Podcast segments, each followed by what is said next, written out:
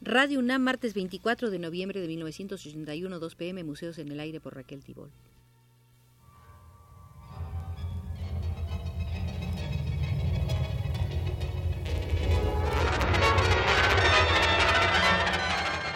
Museos en el Aire.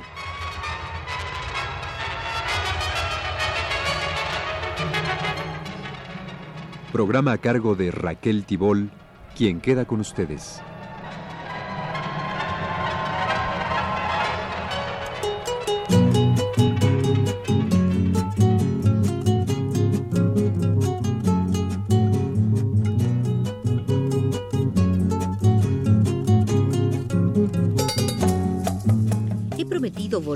La sala de las escuelas al aire libre dentro del Museo del Arte Mexicano y aquí estamos para ver que gracias a la debida orientación impartida por Ramos Martínez y sus colaboradores, los niños y jóvenes producían arte pronto y bien.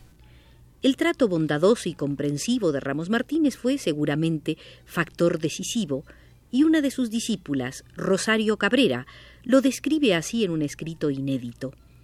Debo ser justa con mi maestro Ramos Martínez. En esas exposiciones que organizaba, los alumnos tenían libertad de vender sus cuadros. Esto resultaba una ayuda económica grande, además de que me consta, porque vi, que el maestro daba dinero a los alumnos pobres para sus pasajes y les proporcionaba alimentos. Caso insólito. Este tipo de maestro que todo lo sacrifica por la enseñanza artística ha desaparecido. Nosotros queríamos y respetábamos sus sabios consejos y opiniones, lo cual escuchábamos con devoción. También nos daba telas y colores. Aquello era el paraíso. La obediencia y disciplina no eran obligatorias, nacían del amor a la pintura y del respeto mutuo. El propio Ramos Martínez situaba su preceptiva en el marco de la Escuela de Acción y así lo escribió en 1926. Los discípulos siguen su inclinación importándoles poco o nada o ignorando por completo el que los demás trabajen de una u otra manera con técnicas malsanas imitadas a tal o cual artista, porque estos niños siguen su inclinación a trabajar libremente, haciéndoles ignorar, en el primer tiempo de estudio, esa infinidad de reglas que constituyen el alejamiento completo de la sensación y de la vida. El educando en esas condiciones lo que necesita más es el esfuerzo. Sí, el esfuerzo está en la base de la enseñanza que el niño se acostumbra a sentir la necesidad de poner en juego todas sus actividades y así, viendo y observando por él mismo, adquiera ingenio para realizar todo aquello que la naturaleza le brinda.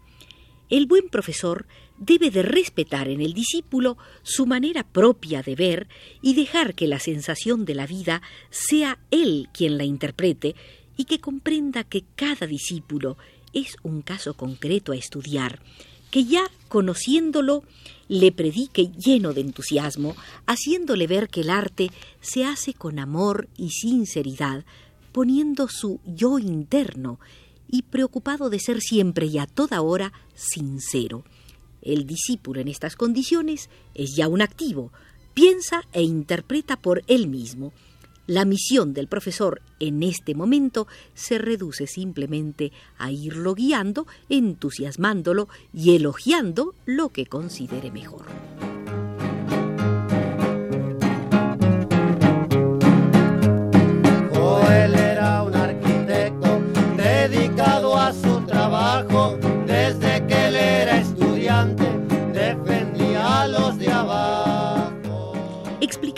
Martínez, el movimiento encausado en las escuelas al aire libre es el mejor argumento para demostrar de manera patente lo que la escuela de acción significa. Lo indispensable es ir paso a paso sin obligar al niño, dándole a conocer todos los encantos de la naturaleza, diciéndole lleno de cariño y amor franciscano lo que la vida y la naturaleza nos impresionan.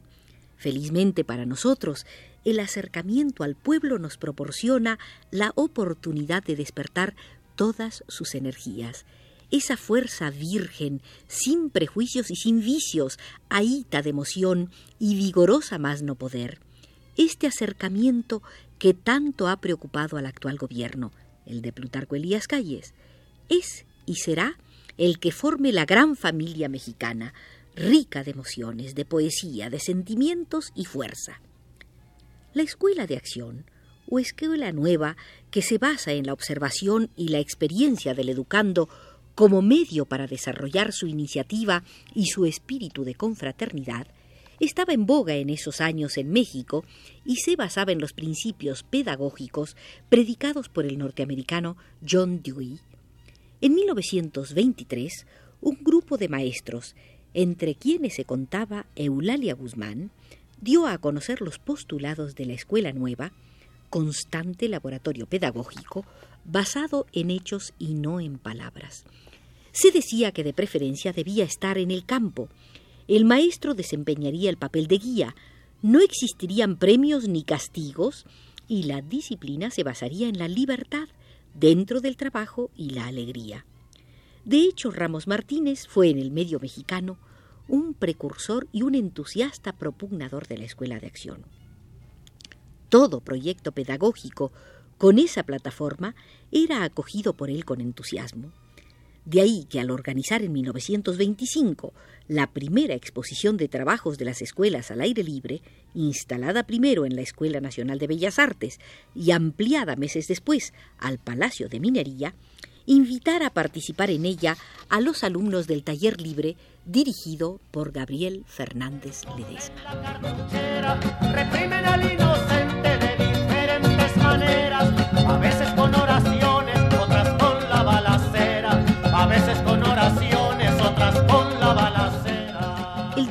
cuya amplia experiencia europea todos respetaban, comentó entonces, al calor de un entusiasmo muy generalizado, que si los trabajos de los niños mexicanos se enseñaban en París, causarían una verdadera revolución. Estas palabras fueron tomadas en cuenta y meses después, las cajas con los trabajos de los niños mexicanos eran embarcadas hacia Europa. La euforia imperante no permitía prestar atención a críticas severas no exentas de atendibles razones, como la de Carlos Mérida, publicada en Revista de Revistas en enero de 1926. Se nota, sin forzar demasiado la atención, decía Mérida, el criterio impuesto a los alumnos por el profesor, aquel impresionismo violado, un tanto modificado de los viejos cuadros de Coyoacán la malicia ha sentado sus reales en el sentimiento de los discípulos. El concepto académico de la perspectiva de los interiores acusa ya una sapiencia que va más allá del sentimiento artístico de los niños pintores y está muy lejos de tener aquel expresionismo de que hacen gala las obras de todos aquellos a quienes no se les ha enseñado pintura. Estos cuadros no dicen de un sentimiento nacional. Están pintados con un criterio atrasado y pueden ser hijos de no importa qué país. A la imposición del modus un tanto impresionista, picturalmente tan atrasado como he dicho, se aúna, para tornar negativa esta labor, el empleo hasta la saciedad de elementos decorativos populares que por su condición para la cual fueron creados no pueden salirse de su finalidad. Indudablemente, en un principio se toleró este uso porque precisaba crear una corriente contra la mala educación del público. Pero ahora que los valores pictóricos están en México más definidos, es intolerable seguir pretendiendo hacer un arte nacional, hablo de un arte superior, decía Mérida, a base de jarros de Guadalajara y bateas de Michoacán. Carlos Mérida hacía excepción con los trabajos presentados por el taller de Fernández Ledesma, considerados por él como fuertes, interesantes y vigorosos. Son hombres, pero parecen de madera sus tendones. Son hombres, pero parecen de madera sus tendones. Como contrapartida, Atl avivaba la euforia en torno a la pintura infantil diciendo si las condiciones sociales de México permiten el desenvolvimiento de las facultades artísticas de estos niños pintores, tendremos la posibilidad de exhibir por primera vez ante el mundo civilizado una obra que iguala, en el campo de la inteligencia, a los grandes productos de pueblos que parecen más adelantados que el nuestro. El entusiasmo creció al máximo a partir de la visita a la exposición del psicólogo francés Pierre Janet, cuyos encendidos elogios conmovieron al secretario de Educación José Manuel Puig Casorán, y este convenció al presidente Elías Calles sobre la necesidad de editar una monografía sobre las escuelas al aire libre, privilegio que hasta ese momento no había favorecido al naciente y hostigado movimiento muralista. El argumento político se basaba en la existencia de niños indígenas entre los precoces pintores, con lo cual se rubricaba el indigenismo predicado por Elías Calles durante su campaña electoral. Mientras los reaccionarios creen que las razas indígenas de mi país son lastre para blancos y mestizos, yo soy un enamorado de las razas indígenas de México y tengo fe en ellas. Indigenismo avalado por Janet, según hizo constar en el prólogo de la monografía Puy Casorán. Nos decía el profesor Janet que la maravillosa conciencia del color y el dominio del pincel de los niños mexicanos, de fuerte proporción indígena a los más, da derecho a creer que iguales facultades artísticas se habrían encontrado en escuelas populares libres de música, en donde casi todos los niños inscritos habrían demostrado facultades maravillosas para este arte, o en escuelas de modelado, o en cualesquiera otras de tendencia artística porque parece, añadió Janet, que esta raza de ustedes de México tiene en potencia en embrión las facultades artísticas más elevadas. Si apenas pueden hablar, ¿cómo pedirles que recen? Si apenas pueden hablar, ¿cómo pedirles que propio Puy Casorán insistía en la revista Forma en el preciso diseño de la política cultural callista. Hoy, en que el gobierno de la revolución, en una clarinada nacional, quiere unificarnos en lo que tenemos de fuerza creadora para integrar una patria, la voz de nuestra raza ha respondido. Y para avalar el perfecto embone que el arte de los niños tenía en esa política, ponía como testigo a John Dewey en un comprensivo estudio de lo que él llama renacimiento educativo en México, observa que los dibujos ejecutados por los niños de las escuelas rurales del país son superiores en ingenuidad, en fuerza expresiva y en calidad artística a los que producen las escuelas de la ciudad, como que aquellos se hallan libres de la malsana influencia inevitable en estas de los malos modelos y del industrialismo en el arte. Y el arte, liberado de esas malas influencias, es el que deseamos que se haga. Para fortalecer la apreciación indigenista de las escuelas al aire libre, Ramos Martínez aportaba en su escrito para la monografía estos datos. De las cuatro escuelas de pintura al aire libre, es Xochimilco donde predomina la raza indígena. Luego siguen las de Tlalpan, Guadalupe Hidalgo y Churubusco. En Xochimilco, en 100% son indígenas. En Tlalpan el 70% son indígenas y el 30% restante criollos o mestizos. En Guadalupe Hidalgo y Churubusco el 50% son indígenas y el resto mestizos y blancos. Las estadísticas se complementaban con una apreciación racista y otra que no puede sino calificarse de machista. La primera decía, digno es de notarse que mientras más pura es la raza, mayor fuerza tiene su producción es en ella donde se marca más originalidad y pureza.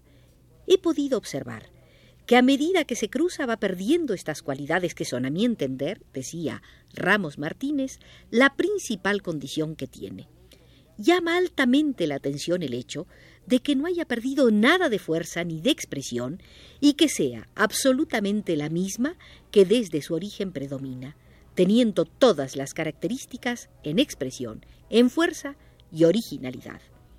La irremediable destrucción hecha por el conquistador español cuatro siglos antes era borrada por Ramos Martínez de un plumazo y se equiparaban paisajes y retratos de un naturalismo tímidamente impresionista con los altísimos frutos de las arrasadas culturas aborígenes y sus refinadas elaboraciones simbólicas de cósmica grandeza. Tanto amor declarado al indígena no hacía sino enmascarar una política contraria a los intereses del campesinado, ese sí, indígena y mestizo en su casi totalidad. Son tres personas distintas y un solo Dios verdadero. Son tres personas distintas y un solo Dios verdadero. Creo que deberíamos volver a la sala de las escuelas al aire libre del Museo del Arte Mexicano pero ahora por indicación de Manuel Estrada desde los controles nos retiramos. Aquí estaremos en la sala el próximo martes.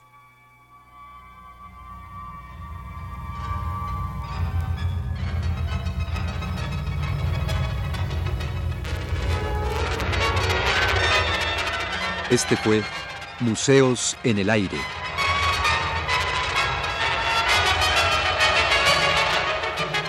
El programa de Raquel Tibol que se transmite todos los martes a las 14 horas.